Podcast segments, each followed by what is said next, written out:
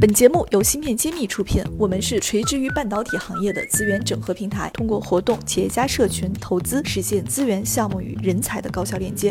关注芯片揭秘公众号，我们与你共创国潮新生态。欢迎谢院长做客芯片揭秘栏目组。呃，今天呢，我们想专门给大家点评一下国内的一些知名的公司，有一些是上市的，还有一些是在潜在上市的。那我会请谢院长给我们来做一些呃分析和评价，然后呃这也是满足之前很多听友在群里面会经常问我们的一些问题哈。呃，首先呢，呃我们可以把芯片分为几个方向。呃，这些方向里边一般都会有一些龙头的企业在作为重要级别的一个参与。首先我们先来看一下第一个细分方向，存储芯片。那谢院长，您觉得目前在国内做存储芯片上比较具为领头的公司有哪几家？啊，首先我们在中国大陆在长江呃在存储器方面还是比较弱的。呃，你如果看全球的占市占率的话，几几乎没有 百分之一 吧。但这里有有有三个公司呢是未来的希望。第一个是武汉的长江存储，第二个是合肥的长兴存储，再加上我们福建的晋华。这三家其中长江存储呢主要是做那个三维的那个闪存，叫 三 D NAND、嗯呃，合肥长兴呢主要是做这个 D RAM 啊，它的技术还是比较先进的。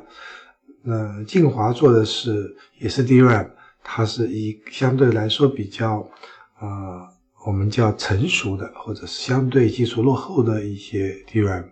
那么这三家公司都要在明年开始进入量产，我们很期待，呃，是零到一的突破。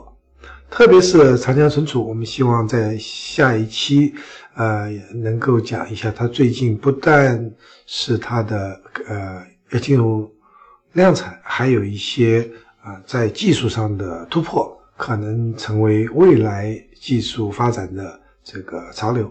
那我们希望呃以后有机会能够专门讲一下长江存储的新技术。而合肥长兴和福建晋华，我们希望它尽快量产，那么填补这个国家空空白。但它的技术水平和世界先进水平的三家公司，像三星、海力士，还有这个美国的美光比啊，还是有比较大的差距。我们期待呃十年磨一剑吧，十年之后中国的存储器公司将在世界有一席之地。好，那我们来看下一个方向。C P U、M P U， 这个应该是我们也是比较弱的一个领域了。对，这个因为那么多年，嗯、呃，也被 Intel 和 A M D 垄断了。那在这个情况下，很难呃获得大的这个市场上的突破。但是在一些特殊用途方面，啊、呃，特别是党政军的用途上，我们有四家公司啊、呃、比较啊、呃、优秀。第一个是龙芯。第二个是兆芯啊、呃，还有飞腾，那么更不要说深威，因为深威曾经是世界做超级计算机，叫做太湖之光里面用到了他们的一百二十六核的处理器，所以这也是非常牛的。但是我们今天技术上是有很多突破，但市场上呢很难撼动啊、呃、Intel 和 A M D 这样子一个呃垄断的格局。对，这之前我们也讲过一期，专门分析为什么国产芯片做出来了，它的配套的市场或者是软件都没有成熟的情况下，实际我们消费级的市场还是供不进来的。对，因为这方面的这个习惯很难改变，因为人是有惰性。嗯，好，那我们再看下一个领域，呃，叫 A P， 也叫 B P。啊、呃，这个叫 Application Processor 和 Baseband Processor。这个呢，主要是讲手机的主芯片。这个 A P 和我们前面说的功率放大器是一个吗？啊、呃，完全是两个英文、哦、不同的两个英文词。这里面主要是相对于相当于手机的 C P U 哦，和手机的通讯的。但我看到的数据好像我们在这个领域占有率稍微比之前高一些啊。这两这个领域因为有这个华为和呃紫光展讯的紫光展锐的存在呢。我们呃还是有比较大的一个占有率，这很不容易的，这是全球占有率达到 百分之十二，所以我们呃，首先紫光展位是对所有的这个厂商开放，对外的，它芯片都可以用。华为的海思呢，主要给自己，给华为品牌，呃，做做这个手机芯片的。那么这样子两两家加起来达到百分之全球百分之十二的占有率，还是非常非常高。所以这方面是我们的亮点，是中中中国那个芯片公司的亮点，其实是在手机芯片。感谢您关注芯片揭秘。从本期节目开始，我们会将节目中提到的详细内容在公众号中进行发布，请您关注微信公众号“茄子会”，更多精彩内容我们在公众号等着你。好，那我们看到还有一个品类叫 M C U 芯片，这个占有率也挺高的，嗯、是因为这个也是相对比较容易的，是吗？呃，倒不是容易。是因为这个 M C U 这个应用啊，是呃有千千万万种，所以你可以在某一些细分领域先突破。嗯，它不像 C P U， 大家都是一样，那手机芯片它是通用型的，对，通用型的。它这个 M C U 用在小到这个手电冰箱、洗衣机、空调，这个微波炉啊，大到这个我们工业中的这个控制、工工工控的地方 M C U。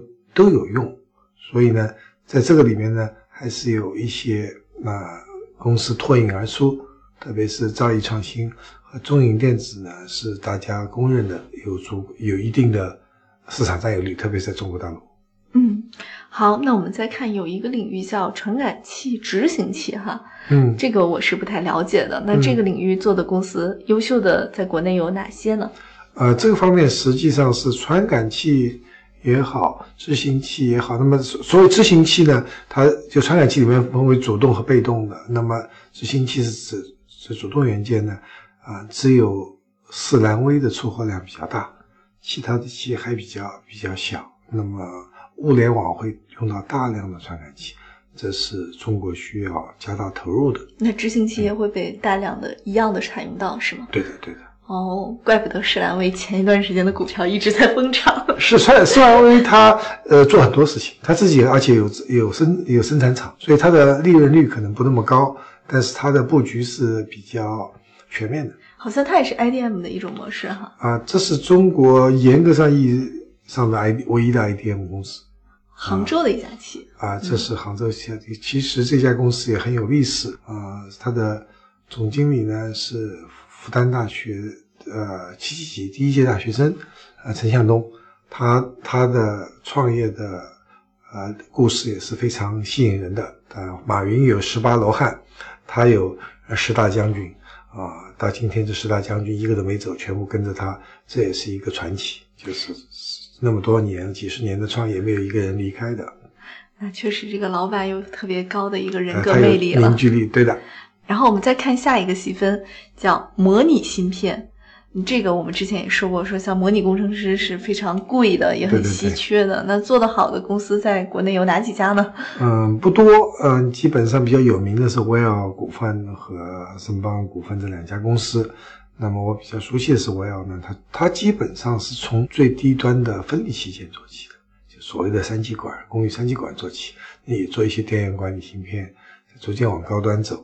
啊，也是比比较由小到大吧。现在有初具规模，也是一个上市公司，所以大家可以看一下它的财务报表的情况。但总的来说，呃，我们的竞争对手龙头老大呢是啊、呃、德州仪器，啊、呃、美国的德德州仪器和 A D I， 呃，另外还有欧洲的就英飞凌和那个意法半导体，呃，这样这样子的企业。我们是要需要去学习和追赶的，我们还很弱在这方面。嗯嗯，还剩最后一个细分方向，也是我们之前有一期专门讲过的 F P G A。是的，对，这个应该算那时候我们下了一个结论，全球能懂这个技术的人才都非常少。对。那么国内有哪几家做的还可以呢？呃，总的来说还不具有和世界一流企业像 Xilinx 和 Intel 竞争的能力，但是还是有一些亮点，所以。比如说上海安陆啊啊，经纬雅阁，这里面没有提到的还有一个是复旦微电子啊。据我了解，做复旦微电子的 F P G A 做的还是呃很不错的，那也期待他们啊、呃、有在市场上有更加嗯好的表现。对，傅丹威的射频芯片好像做的也很棒。嗯，傅丹威的产品，他最早做最多的倒是身份证芯片是最有名的，是我们的二代身份证啊，也、嗯呃、是傅丹威电子和呃同方，这个清华同方他们做的做了很多。但是呃最近他们在呃通讯啊，在这个 I P G A 方面都有所突破，我们也希望看到更多的这个产品能推出来。感谢大家收听新事揭秘，更多精彩内容请关注新事一书。我是谢志峰，我在新事揭秘等着你。